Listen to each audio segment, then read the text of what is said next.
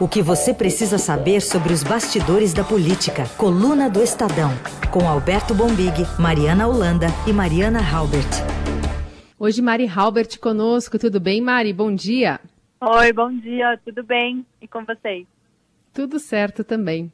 Bom dia. Mari, vamos falar sobre é, essa decisão, né? O presidente Bolsonaro indicou mesmo formalmente ao Supremo o desembargador do Piauí, Cássio Marques, para a vaga do decano Celso de Mello, que ainda não saiu da cadeira, bom lembrar, né? E não foi sem profunda resistência da parte da ala ideológica, né, que esperava um perfil mais alinhado, vieram ali algumas provocações em relação a ele ter sido é, elevado a desembargador pela ex-presidente Dilma Rousseff, mas de acordo com Bolsonaro, na live pelo menos de ontem, Marx bebeu muita tubaína com ele e ambos são próximos. Também descreveu o que espera do nome que indicará no ano que vem. Sai publicado amanhã no da Oficial da União, por causa da pandemia, né?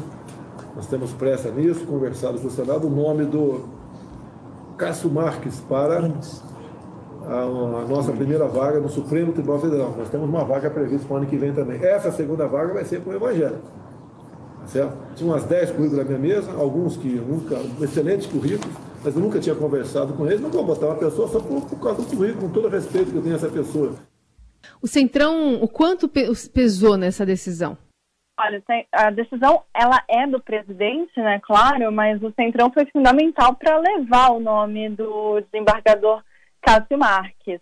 É, por ele ser do Piauí, ele tem uma relação né, com os parlamentares da região, também com outros parlamentares, mas o nome dele foi referendado principalmente pelo presidente do PP, o senador Ciro Nogueira.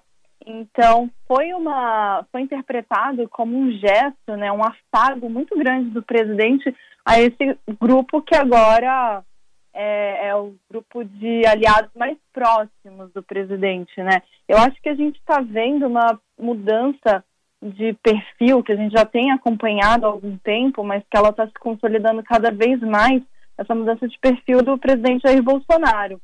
É, no início do governo, por exemplo, o nome do, do desembargador Castro Marques talvez jamais passaria pelo crivo do presidente, embora né, o próprio Bolsonaro disse que eles têm uma relação de amizade antiga já, né, já tomaram muita tubaína, como ele falou, mas a gente tinha uma, uma outra um outro jeito de governo, né, uma outra relação do presidente.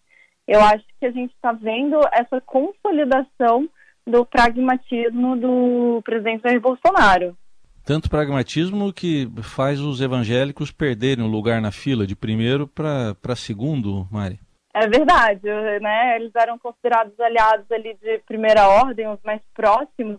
Se falou muito, o próprio presidente levantou essa essa questão do, de, né, do ministro terrivelmente evangélico e eles levaram esse bypass agora nessa primeira indicação o presidente prometeu que vai manter a palavra, né, vai manter a promessa para a segunda indicação, que é só no ano que vem, é, e deixou essa ala, né, dos, tanto dos evangélicos quanto dos mais conservadores também. O presidente deixou eles é, nesse segundo plano. Deu, falou que né, prometeu, manteve a promessa para o ano que vem, mas isso desagradou bastante. Em, em público, os deputados mais aliados ali ao presidente evitaram é, bater tanto. Embora eles tenham sim reclamado publicamente, né, tenham dito que esperavam sim que fosse um nome mais aliado, a esperança deles era que fosse o ministro da Justiça, o André Mendonça, que é evangélico. Ele era ali um dos mais cotados na bolsa de apostas aqui de Brasília, mas é, enfim, nos bastidores eles reclamaram bastante, ficaram chateados, disseram que o presidente errou, foi de certa forma uma traição, mas estão mantendo a esperança aí para o ano que vem. Ô, ô, Mari, mas também teve um aceno eh, de bastidor com os próprios ministros do Supremo, né, que foram consultados é, sobre o nome do, do, desembargador. Isso também caiu bem, assim? Mostra um Bolsonaro muito diferente do que é, se falava no início lá com a indicação, por exemplo, do ex-ministro Moro, né? Exatamente, é isso que eu estou falando. Esse pragmatismo do presidente está cada vez mais consolidado. É, o nome do Cássio Marques foi bem recebido pela ala garantista do STF, que é uma ala que questiona bastante é, os métodos da Lava Jato. Então, espera-se que ele tenha um alinhamento com essa ala do STF e que a Lava Jato, enfim, eu não posso nem dizer que ela vai ser enfraquecida, mas que ela vai passar por alguns questionamentos ali na corte. Ele pode integrar esse grupo que questiona, que, enfim, pode revisar mais procedimentos dessa operação. Eu acho que nesse grupo o nome dele foi bem recebido. Agora tem uma questão.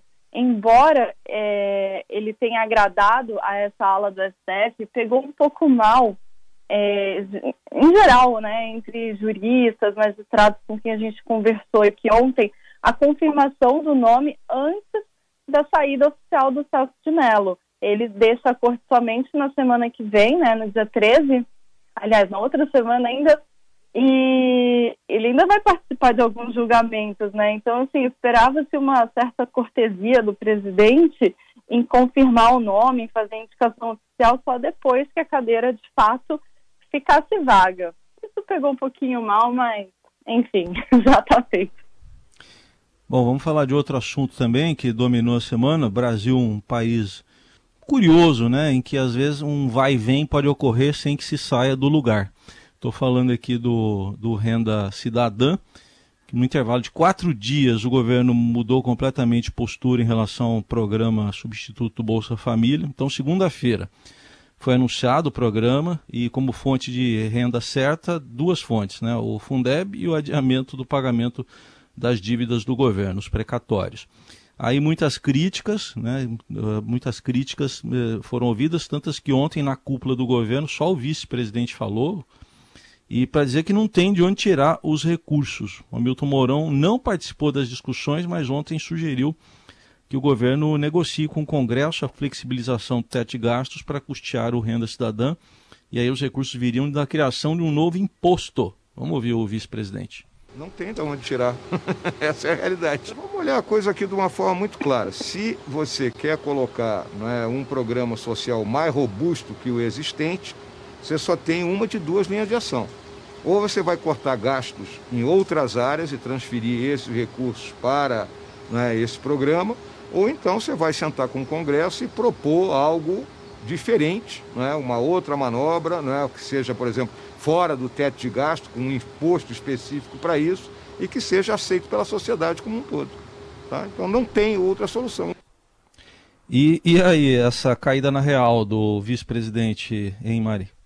É, é, como se diz, né, ele jogou a real mesmo. É, o, a cúpula do governo, tanto a ala política quanto a ala econômica, né, a equipe econômica, está é, um bate-cabeça generalizado essa semana.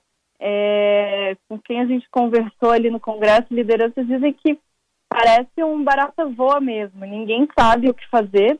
Todas as ideias que surgem encontram resistências ou alguns problemas e ninguém consegue definir qual que pode ser, de fato, é, a fonte de recursos para esse programa. A única certeza que me disseram essa semana é o seguinte: vai ter o programa. Não tem como deixar é, encerrar o auxílio emergencial em dezembro e deixar a população sem uma, uma ajuda, uma, né, um auxílio para o ano que vem, porque a economia ainda né, não está plenamente é, tá nessa retomada ainda, mas ainda não voltou plenamente. Então, eles, é, o governo acha que se não tiver o programa, a popularidade do presidente, por exemplo, pode despencar abruptamente, né? Fora, claro, todas as dificuldades que as pessoas vão passar.